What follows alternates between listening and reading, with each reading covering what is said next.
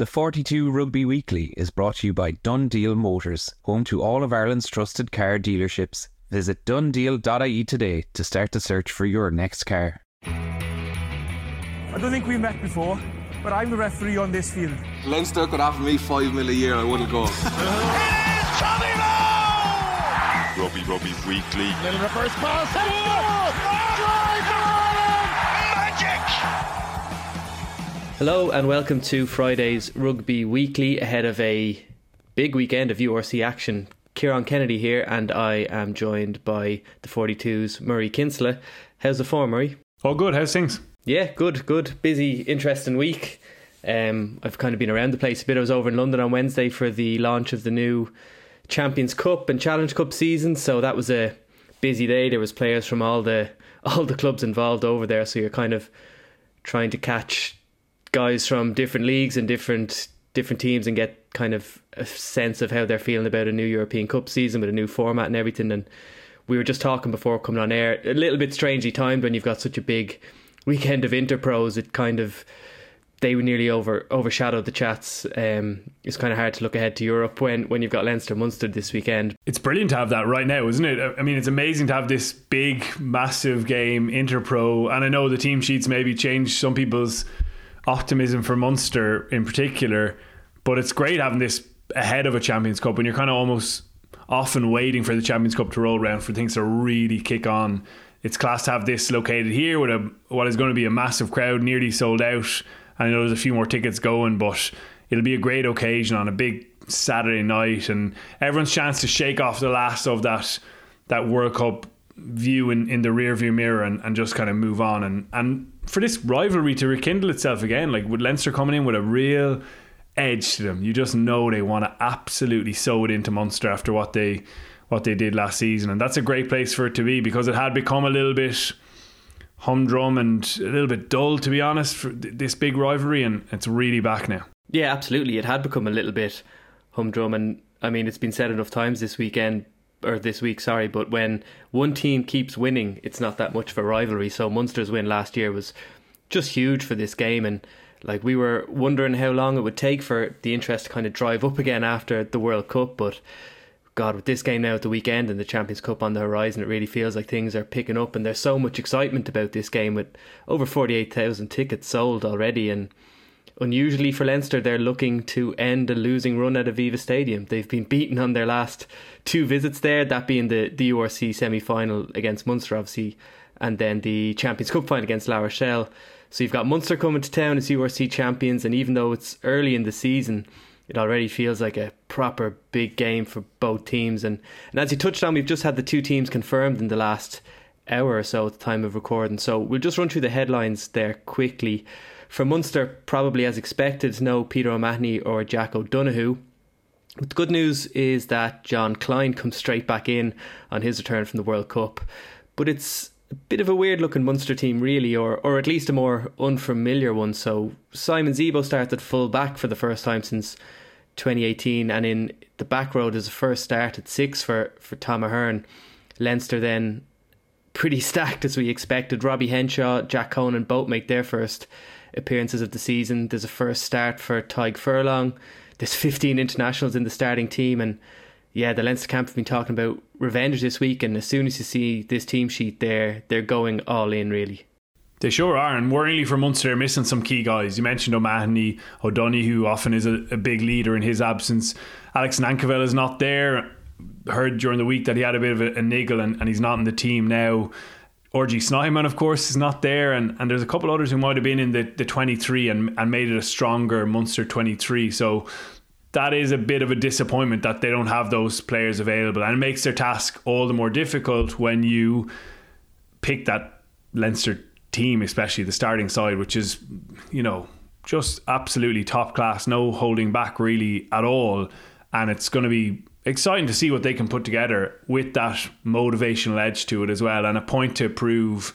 And even amidst all the experience that's in that team, I think it's really exciting to see Joe McCarthy get another big opportunity in the second row, a guy who really kind of took off in the lead up to the World Cup and started to fulfill all that potential that Ireland knew he had, and we saw some big performances in kind of fleeting cameos from him, and he started this season well as well back in Leinster. Still bits to polish off, of course, but we haven't had a physical prospect like that in the tight five in Ireland for quite some time. It really is a top end level of potential in terms of what he can do with his dynamism. He manhandles other large professional rugby players on the rugby pitch on a regular basis, so I'm excited to see him go. And then there's a bit of, I suppose, inexperience on that Leinster bench, but excitement with that as well. Jack Boyle, who started the season really well at loose head, and again, you always want to see tight five players, props in particular, coming through. The hooker depth chart looks really good now, but I think Ireland over the next 5 years would love to see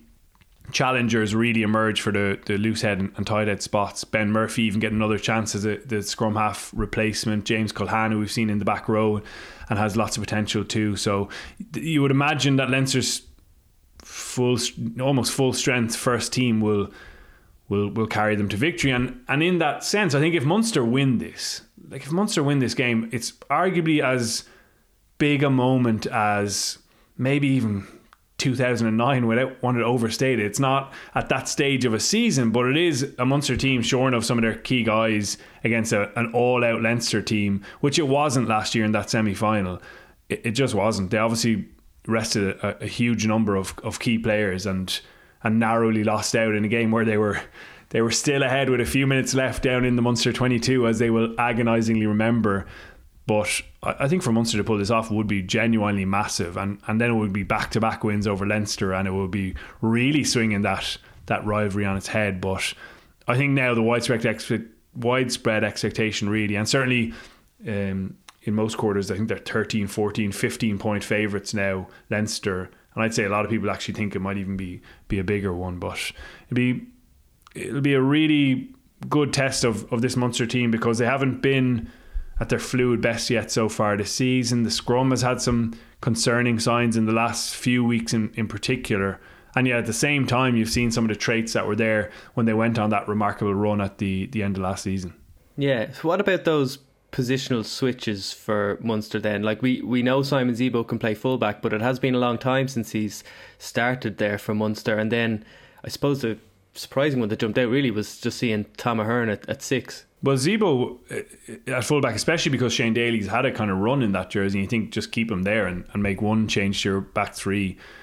I'm not sure if they want to get him on the ball and use his passing ability a little bit more as a first receiver, which sometimes from fullback can be a little bit easier. So it remains to be seen exactly how that, I suppose, plays out on the pitch, and maybe they'll have kind of shifts in play or on set piece or whatever it might be. The Ahern one as well definitely caught me by surprise. He's been going well in the second row, but it's not exactly a massive departure from one of the trends in rugby at the moment, which is that second row blindside flanker hybrid. Even in Connacht actually are doing it this weekend with Oisin Dowling dropping from the second row into the number 6 jersey.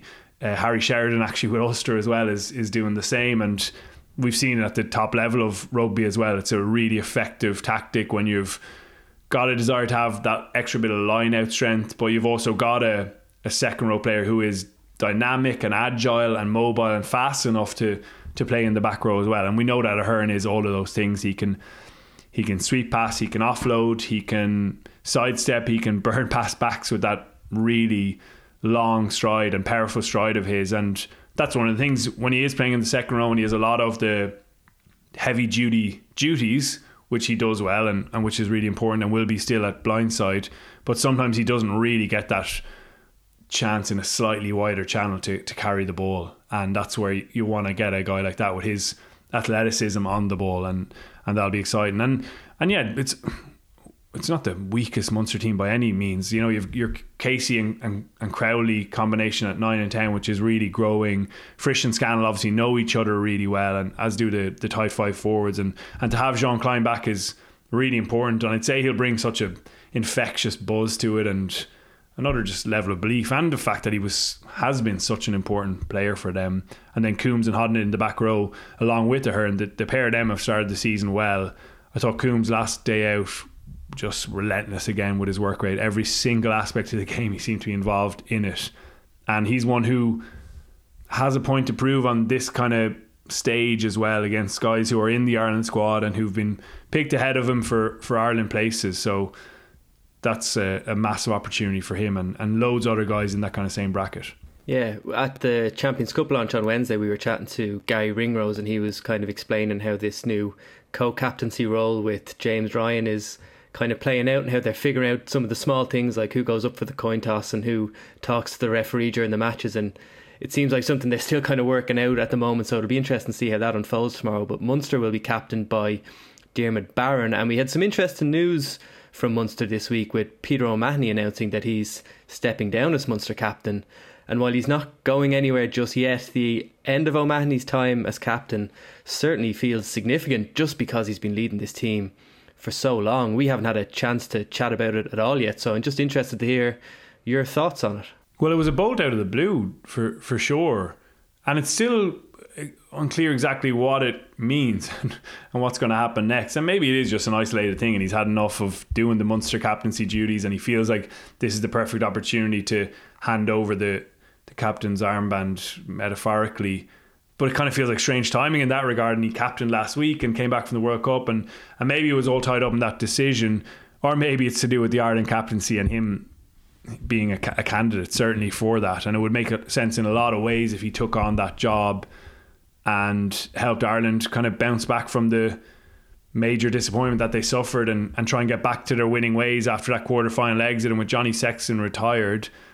And then at the other side, we don't know what O'Mahony's future beyond the end of this season is, actually. He's out of RFU contract at the end of this year in summer 2024. And obviously the RFU have to weigh that up. If he's going to be captain, you presume he gets another extension if that's what he wants, if he doesn't want to just retire at the end of the season, which is something that he said he would consider after the World Cup. He said he wasn't sure if he'd be back, that some of his close friends, Keith Earls and Johnny Sexton, had retired. Now, that was immediately after the game. He had just come out of the changing room. He's dealing with the major disappointment, as we spoke about at the time. But yeah, we don't know what his future is. And obviously, if he was to come off an IRFU contract, he'd go on to a Munster one. They'd have to weigh up the cost of that. So this is contracting season as well. So there's all sorts of stuff probably happening, and that will come to light in the next couple of weeks, I'd imagine, or certainly before the Six Nations. But in the meantime, for Munster, they've got to pick a new captain, and it's going to be a big call, because I don't think it is immediately obvious, or no one's in. There's not 100% agreement across the board about who it should be, and often that would be the case, or more so the case, that there would be a clear skipper, and Barron does it again. He did it recently for the first time. There's a few others in that squad who've captained the team, and Tadhg Beirne is one of them, and I actually thought he might captain in this game, but he's not, and I actually don't know which way Rowntree is going to go with it. Beirne would tick some boxes, although he's not been a captain all that much. He's experienced and a really influential player. Then there's the kind of younger crop, the Caseys and the Crowleys, the Barrons, obviously he's in that bracket, who probably represent what this Munster squad is becoming and is going to be, and they're going to be the core of the squad for a long, long time to come. Not to say that Beirne won't, he's 31, so it's going to be a massive call from Rowntree, and honestly, I find it hard to predict with any certainty at all. My feeling is probably Tadhg Beirne, but I don't say that with great confidence. What do you think? Yeah, I'd be the same. Beirne would be the one that would jump out to me, and I was just thinking about it after the O'Mahony news came out, and I think with Beirne, what you get is, you get so many of those big moments in big games, which is what O'Mahony does so often and lifts the team around him. And he just kind of has captaincy traits, I think, in that aspect. But I guess what we don't see are what these guys are really like behind the scenes. And like, we were talking to Craig Casey again on Wednesday, and he's a guy who some people have mentioned as being a potential Munster captain, and while he's still quite young, he's just like lives and breathes Munster, and he's been so involved with that club from such a young age, and he's even got family members in the staff now, and he's got such close ties going so long back with some guys like Jack Crowley coming up. And when you kind of sit and chat to him, you can kind of see how he would be an appealing candidate as captain. But yeah, there's no one really jumping out, like, except from Beirne, I think. I wouldn't be against giving it to Jean Kleyn, considering the experience he has and what he's done at the World Cup. But obviously, we kind of don't know how his Munster future is going to unfold over the next few years, and who knows if there's a big win in Dublin tomorrow. That's another big mark on Diarmuid Barron's CV, who's been doing the job pretty well anytime he's got it. But it's going to be really fascinating to see how it plays out over the next while. The chatter around Jean Kleyn increasingly is that he will be staying in Munster. That's kind of the growing expectation, and that it might be Snyman who heads away, who will have loads of interest from loads of places. And Kleyn is just, as you're saying there, is such a central presence for Munster and has been for years now. Such a fan favourite as well, and so bought into being a Limerick man. You know, he says that's home as well now for him. It will be definitely a big jump for him. He's not been a captain, and while he's a great speaker and definitely a good influence with his dogged work rate, I'm not sure if that would be a natural fit for him, but there's different ways of doing the captaincy. The other one we should mention, of course, is Jack O'Donoghue, who's done it loads for Munster, right back from when he was age 24. He's captained every single team he's been part of. He's been captaining them recently. He's a really vocal presence in the squad. He's really level-headed at the right time with a nice nasty edge at other times as well. And you know, he probably for long term would have been seen as the next skipper. The only issue is that in the first choice team, he's often not been part of that in recent years. And with that back row talent coming through now, that might not be the case either, especially because O'Mahony is, of course, sticking around for at least this season. So that applies to him. And maybe with Casey as well, he still has to nail down that 9 shirt. Conor Murray is there. He's on the bench this weekend, and he's out of his IRFU contract at the end of next year again. Let's see what happens there, but Casey kind of has to nail down that role. He is in the leadership group in Munster as far as I'm aware, so he's doing that kind of stuff. And right from the first time that Johnny Sexton spoke about him and his notebook and comparing him to Johnny Wilkinson, you knew that he was a driver of standards and a guy who had those kind of characteristics. So there's actually quite a few people who could do it. You know, Gavin Coombes' inspiration was work rate, but probably more of a laid back presence behind the scenes. He's supposed to be the biggest messer in the squad, and that's how he kind of links and connects with people. There's a few people in that kind of bracket, but yeah, it's not completely obvious. Beirne, Casey or O'Donoghue probably make the most sense. The 42 Rugby Weekly is sponsored by Dundeel Motors. Whether it's luxury cars, 7-seaters for a growing family, or making the switch to electric, find everything you need at dundeel.ie. OK, so Connacht are the first Irish side in action tomorrow. They're heading to the Loftus Versfeld in pretty good shape. 4th in the table, 2 points off the top with 4 wins from 5, including that 1-point victory over the Sharks last weekend. Connacht have now actually won 3 of their last 4 games against South African opponents, so they'll be confident going into this, but the Bulls team are a very different challenge to what they would have faced last weekend. A Bulls team that actually has Willie le Roux in to make his club debut. Some team news for Connacht is that Finlay Beelam is fit to play after a little bit of concern around him earlier in the week. Jack Carthy comes back at 10 to captain the side, but I think the big news really is that there's a debut for Sean Jansen at number 8. Really looking forward to seeing what he can bring. They expect him to be a ball-carrying focal point, which they've needed, and they had Abraham Papaliti there for a while, and others do step up and put their hand up, but it'd be nice to have a 20 ball carrier guaranteed per game kind of figure in at the back of your pack, and hopefully he can be that. He has shown real promise with Leicester, and they were really pleased to pick him up, I think. So great to get his career rolling, and I think Connacht will really feel they actually need to improve. They had a great start, as I say, the results have been excellent, but they did play badly last weekend while also showing amazing grit, composure, character, the kind of stuff that really heartens anyone associated with Connacht, because you can see that that's the foundation they're building off. They really want it. They're really willing to stick in there when it looks like things are getting away from them, and that's kind of non-negotiable as your foundation. So that's brilliant. But you think of that performance where they were off par, the Edinburgh game where they gave up scores quite easily, I thought, while also working really well for their own scores.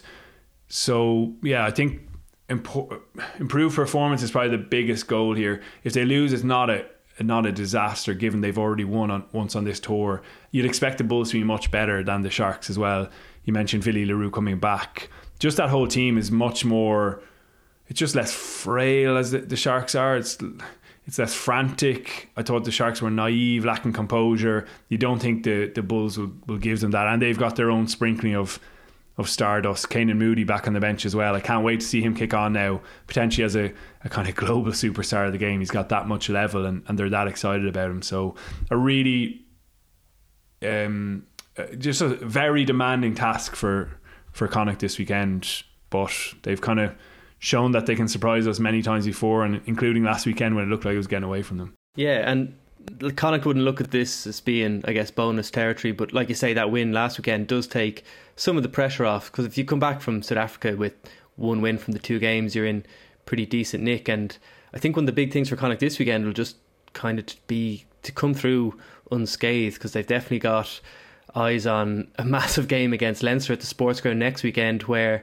the good news is Paul Boyle is expected to be back in action, but Mac Hansen seems to be trucking along nicely as well. So if they can get a few more of those guys back into the mix and they come back from South Africa in decent health, they've got a big game again next weekend where they'll feel they can take another scalp.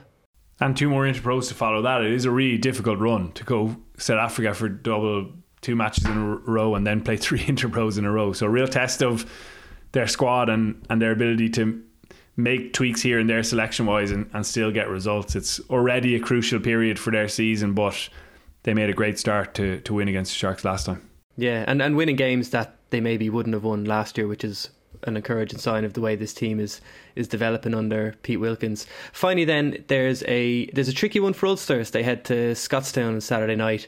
It's second against third, but it's a ground where Ulster haven't had much joy over the years. They last won there in 2021, and before that you have to go all the way back to 2016 actually. There's a lot of youth in this Ulster team. Ruben Crothers continues at open side. Academy player James McNabney comes in to make his Ulster debut at number 8. There's a 100th cap for Billy Burns, and there's a first start of the season for Luke Marshall at inside centre, but the one we all wanted to see is that Stephen Kitsoff is on the bench and set to make his Ulster debut. Handy replacement to call on, especially because Marty Moore come on at a similar time. Then you've got the youth of Zach Solomon, one of the academy hookers, in between that pair. So that'll be an interesting blend. I think the young back row is definitely a point of excitement with Crothers and McNabney and Harry Sheridan, as I mentioned, in the 6th shirt.